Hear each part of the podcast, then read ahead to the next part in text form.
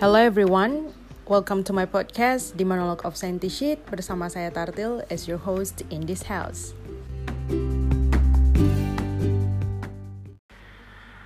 Beberapa hari terakhir ini saya akhirnya memutuskan untuk membuat podcast. Setelah beberapa lama banget uh, kepikiran sejak pertengahan tahun lalu sebenarnya kalau nggak salah karena uh, seorang teman merekomendasikan untuk membuat uh, platform ini gitu banyak hal yang ingin saya bicarakan mengenai hal ini, namun ada yang lebih menarik.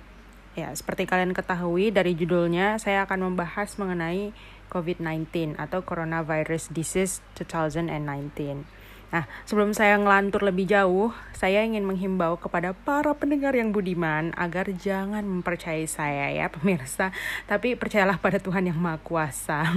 Maksudnya topik ini saking hotnya, siapa pun jadi expert gitu. Saya nggak bilang saya ahli dalam bidang ini, tapi lihatlah sampai orang seperti saya pun mengalami se maksudnya mengambil sebuah tindakan karena himbauan yang benar-benar urgent baik dari pemerintah atau uh, dari tenaga kesehatan.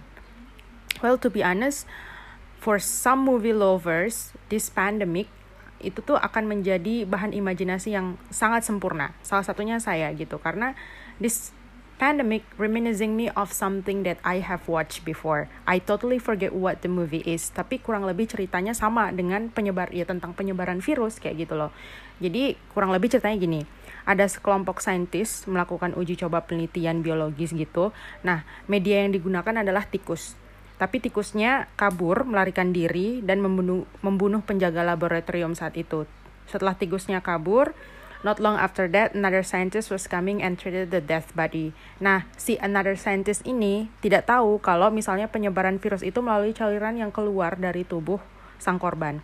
Jadi singkat cerita mereka berdua mati dan akhirnya mayat mereka hanyut di perairan. Kemudian sekelompok adventurer datang, mandi di perairan tersebut dan akhirnya mati. Intinya memang semua orang akan mati gitu. Tapi bukan ini yang ingin saya highlight. The vibe, the vibe of this movie gitu loh. The vibe of the spreading the the virus spreading. Karena nonton yang kayak gini saya sempat mikir gitu wabah ini apakah akan menjadi separah itu gitu loh yang di movie itu gitu kan. Jadi pikirannya semakin jauh gitu. Tapi ya pada akhirnya imajinasi itu akan bisa jadi iya atau enggak karena memang e, kondisinya sama gitu loh penyebaran virus gitu ya. Nah kalau mau jujur saya kalau ditanya pendapatnya awal-awal tentang penyebaran virus ini, saya nggak begitu surprise, saya nggak begitu terkejut karena mohon maaf sekali, sekali lagi mohon maaf ya. Uh, dari dulu emang banyak epidemi yang ditemukan itu di negara tirai bambu gitu, kayak SARS, H5N1, flu burung atau H5N5, flu babi gitu ya. Intinya virus yang menyebabkan gangguan pernafasan pada manusia gitu ya. Tapi uh, kondisinya untuk virus ini semakin heboh apalagi ketika kondisi ini di uh, maksudnya apalagi uh, pandemik ini diberitakan dengan jumlah korban yang makin banyak dan penyebarannya semakin masif gitu. Jadi negeri-negeri akhirnya uh, setiap negeri akhirnya muncul untuk memberikan tanggapan mereka gitu loh. Apalagi negara kedua yang terjangkit waktu itu adalah Korea. Saya kebetulan di sana dan kebetulan pas di sana tuh terjangkitnya cuma satu dan syukurnya pas waktu keluar dari Korea akhirnya jumlahnya akhirnya bertambah sedikit demi sedikit. Nah, kelihatan banget gitu loh semua penduduk dunia waktu itu panik, terlebih lagi pemimpin-pemimpin dunia kalut ya karena virus ini penyebarannya benar-benar menyeluruh gitu. Akhirnya berdampak pada skenario-skenario yang harus mereka terapkan untuk menjaga atau melindungi nyawa penduduk mereka gitu. Nggak hanya nyawa aja gitu tapi bagaimana untuk mempertahankan keseimbangan sosial ekonomi pertumbuhan sosial ekonomi mereka gitu. Jadi benar-benar tantangan tersendiri gitu buat uh, setiap negara gitu. Salah satunya mungkin di Indonesia ya tapi saya nggak mau menggunjing. Jadi per Januari atau Februari tahun 2020 tahun ini Indonesia penuh dengan drama drama banget. Drama pertama adalah belum ada status siaga untuk pandemi COVID-19 ini, sedangkan negara-negara lain udah kayak get rid their ass off from the comfort zone istilahnya seperti itu. Kedua, hebatnya si corona menyebarkan uh, pandemik ini tuh melewati Indonesia gitu loh. Jadi langsung ke Australia. Bayangkan, jadi gimana bisa tanpa menyerang Indonesia di Australia sudah uh, menyebar gitu loh. That was the funniest joke I've ever known in my life. Secara kita ini negara dengan jumlah tourism sites terbanyak dan baru-baru ini banyak pro dan kontra tenaga kerja asing khususnya dari Cina gitu. Tapi nggak ada assessment yang jelas untuk masalah ini. Lucu gak sih? Gitu kan? Tapi saya nggak ketawa gitu. Nah just wanna let you know I have nothing to do with tenaga kerja asing at all. Itu topik berbeda dan saya sama sekali tidak berbicara tentang itu. Tapi peng tentang pengkajian kenapa sampai kita nggak ada status siaga padahal TKA Cina dan turis banyak banget gitu loh datang ke Indonesia well that's gonna be a question ditambah lagi ya drama pemerintah pusat yang engkel-engkelan sama pemerintah daerah lah gitu ya. Well, I'm not in the one side's opinion about this topic, tapi kelihatan banget kalau hal-hal sepele ini ditunjukkan di media sosial dan membuat masyarakat masyarakat di seluruh Indonesia tuh bingung setengah mati. Oke, okay, buat teman-teman atau para pendengar yang lain yang mendengar podcast ini, mungkin tahu tindakan pencegahannya seperti apa. Tapi untuk orang-orang yang sudah terserang gimmick dan hoax, siapa yang bisa menolong? Kalau menurut saya sih nggak lain harus dari ini pernyataan ofisial pemerintah gitu. Kalau mereka akur, kalau mereka sudah melakukan sesuatu, kayak gitu ya. Ngakaknya gede juga mbaknya ya. Anehnya lagi, nah perbedaan pandangan ini nggak diselesaikan dengan cepat gitu. Tapi malah jadi bahan cemoohan para buzzer yang itu menurut saya sangat konyol. Ini masalah hidup dan mati tapi masih bertengkar masalah jagoan masing-masing. Itu kan aneh gitu ya. Nah I literally shut down my television that time and non-activated my Facebook account at that time because you know people are really sick that time. Jadi aduh parah sih gitu kan. Jadi ngapain sih kayak gitu? Ini masalah hidup dan mati gitu. Tapi mereka nggak nggak mempertimbangkan itu malah gimana ya malah uh, menunjukkan jagoan mereka paling baik untuk mem membuat sebuah keputusan. Dan akhirnya mereka berantem lah di kolom komentar. Kan gak jelas banget gitu. Tapi kalau mau jujur dan objektif menurut saya ya deretan pemerintah pusat emang lambat. Jadi menanggapi masalah ini mereka benar-benar sangat lambat. Sampai akhirnya ada yang terkena dan baru mengeluarkan surat perintah baru mereka sadar bahwa uh, kasus ini benar-benar urgent gitu ya Nah, di balik semua itu ya saya juga mikir gitu ya, kenapa pemerintah pusat mengulur waktu gitu, agak lambat menangani menangani hal-hal seperti ini gitu. Mungkin satu faktornya ya, perekonomian negara. Ya jelas lah ya Indonesia gitu. Baru-baru ini kita dicanangkan sebagai negara maju oleh Amerika Serikat. Who's America? I mean like Donald Trump stated that Indonesia is one of you know developed country gitu kan.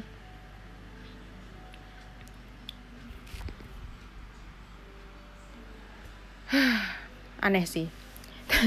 Tapi ya penyebaran covid secara singkat ya itu tuh bisa membuat sebuah negara itu bingung apalagi untuk ukuran di Indonesia.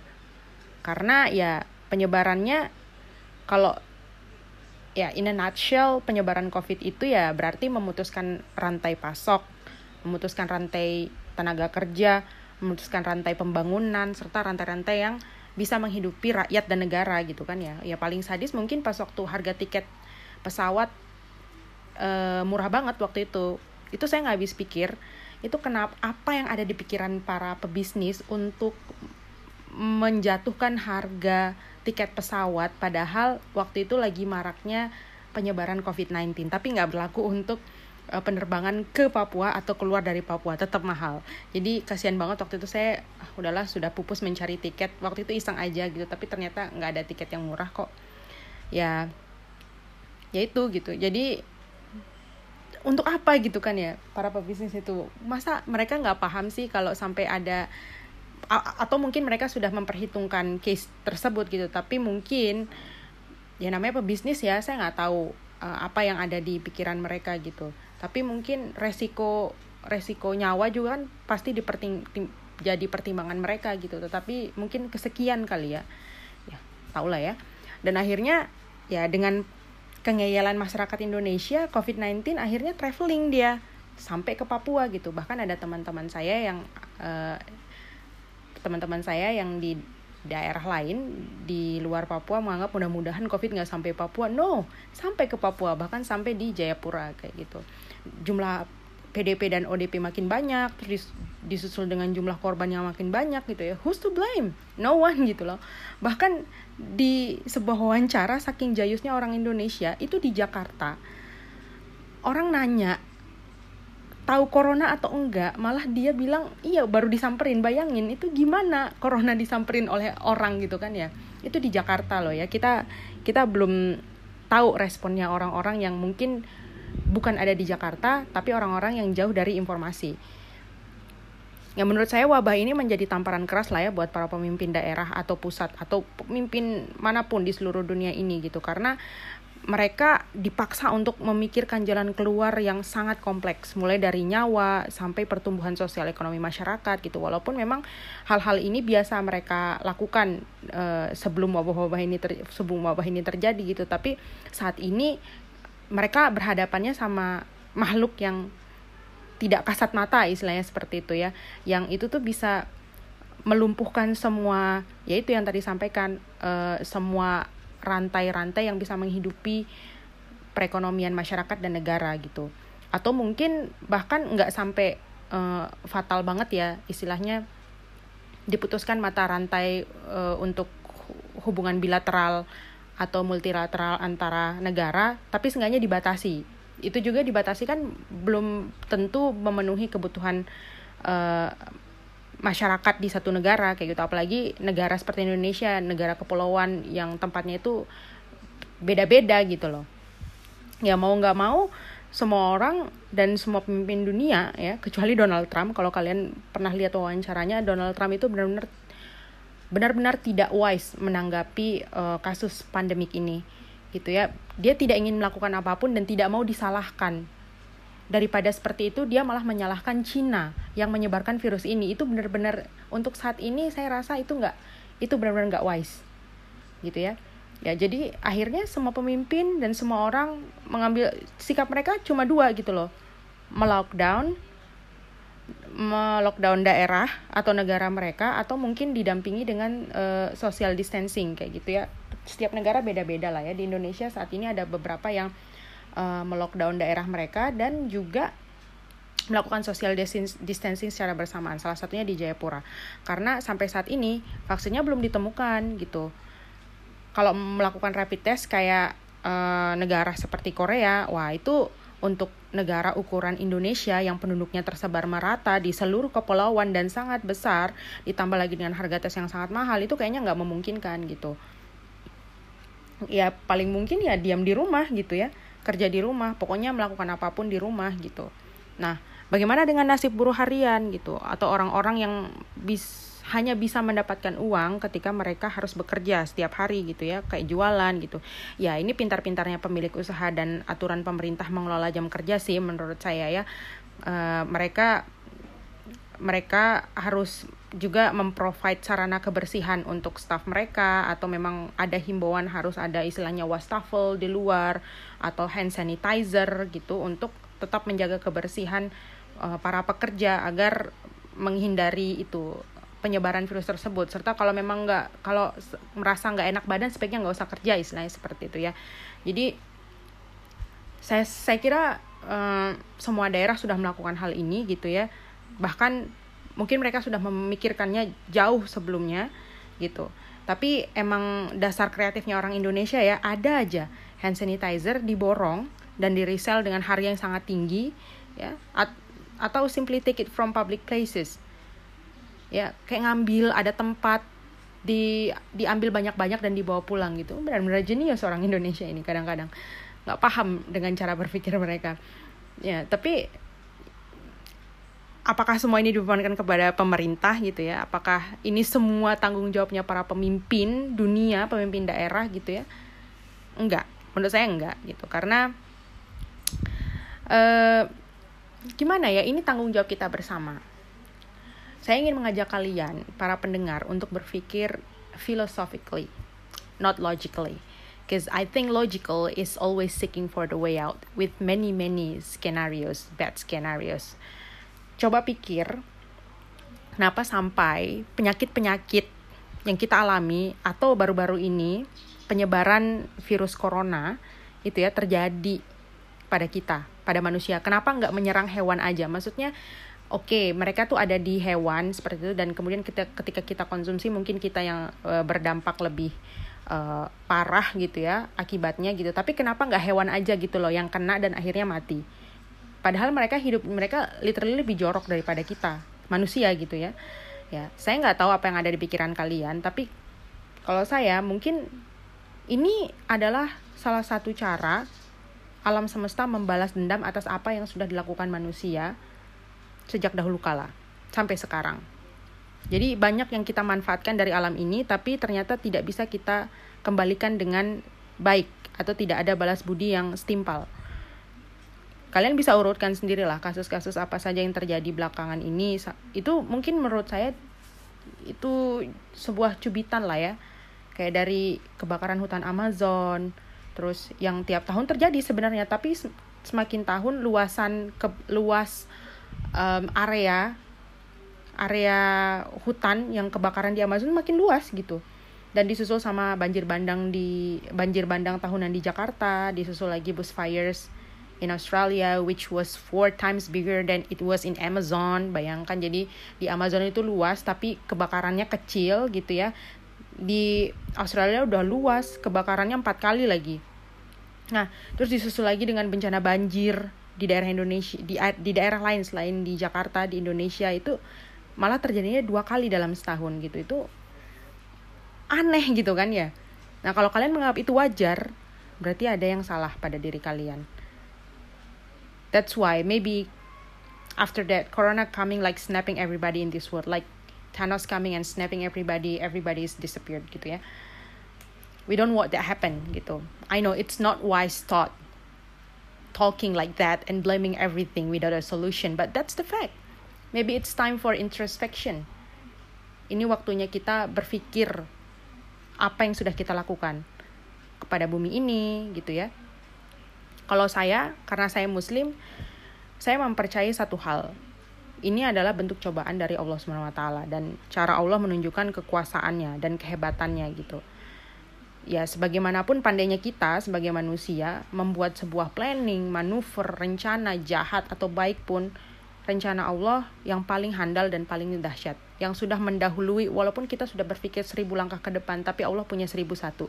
Kita punya seribu satu Allah punya seribu dua dan seterusnya atau mungkin bahkan lebih jauh gitu. Ya kalau boleh jujur saya pun juga luput dengan perasaan panik gitu ya kalut gitu. Tapi ya saya yakini manusia itu pasti akan mati bagaimanapun caranya.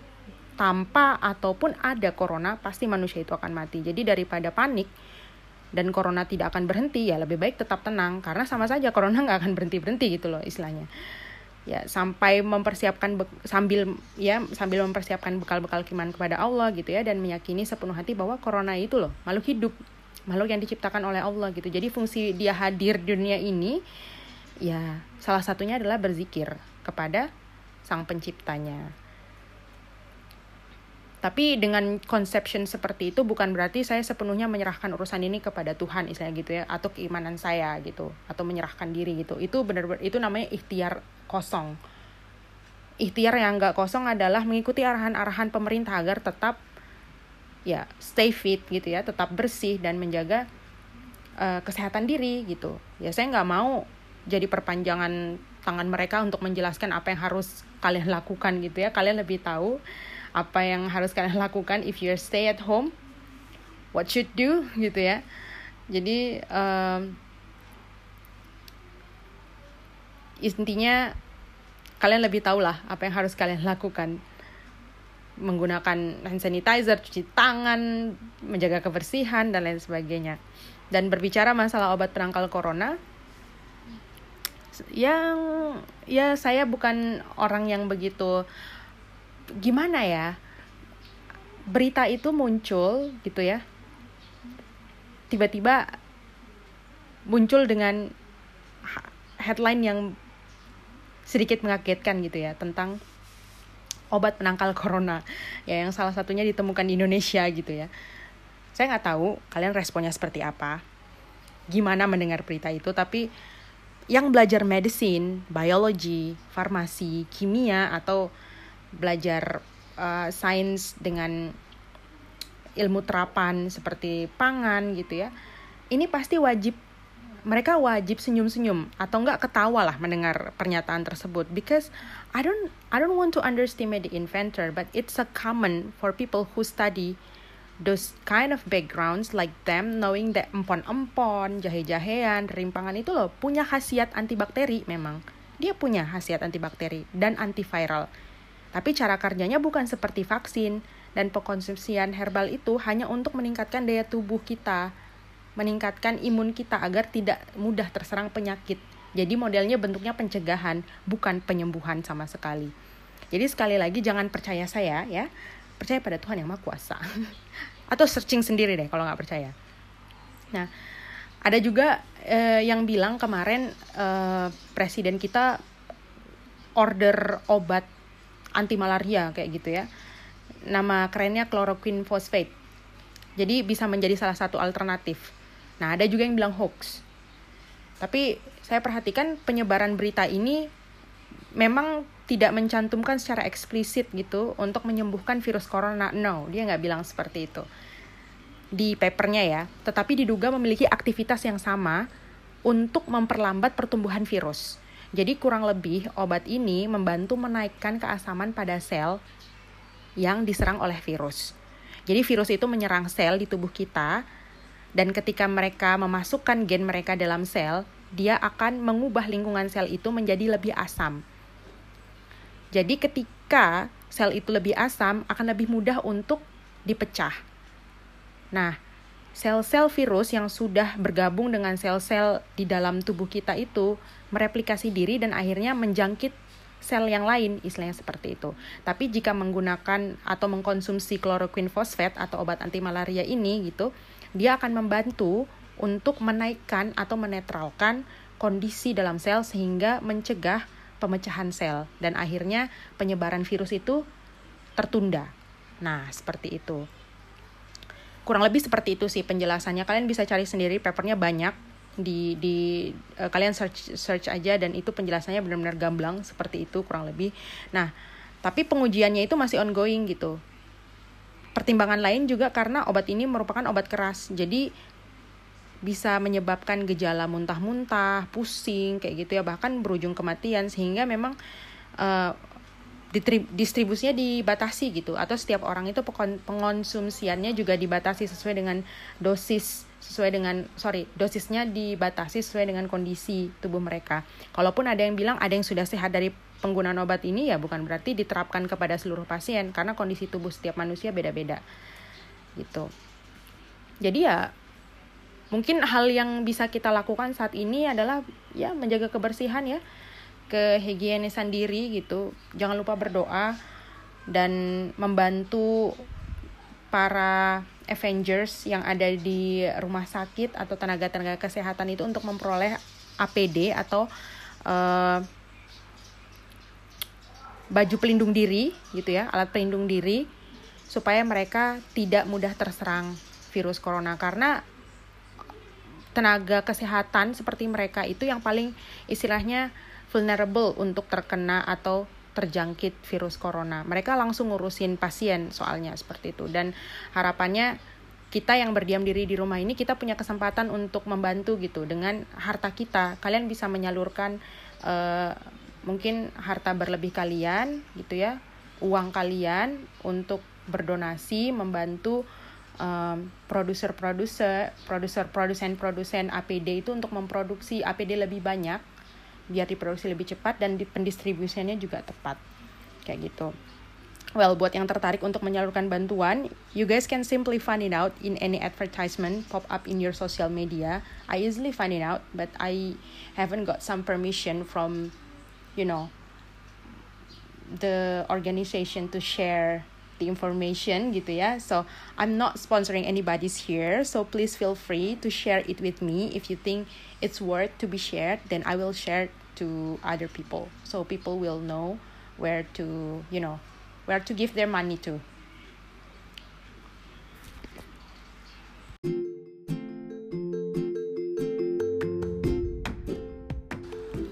Well, I think that's all for this episode about COVID 19. I hope you guys can find it interesting. And if you think so, don't forget to follow this podcast in any platforms you have, like Spotify, Anchor, or Apple Podcasts. Simply just type the monologue of scientist and if you have questions or anything like any ideas for the future episode, just feel free to hit me up on Twitter or Instagram at Tartilb, T A R T I L B. Alright, I'll see you in the next episode. Bye bye.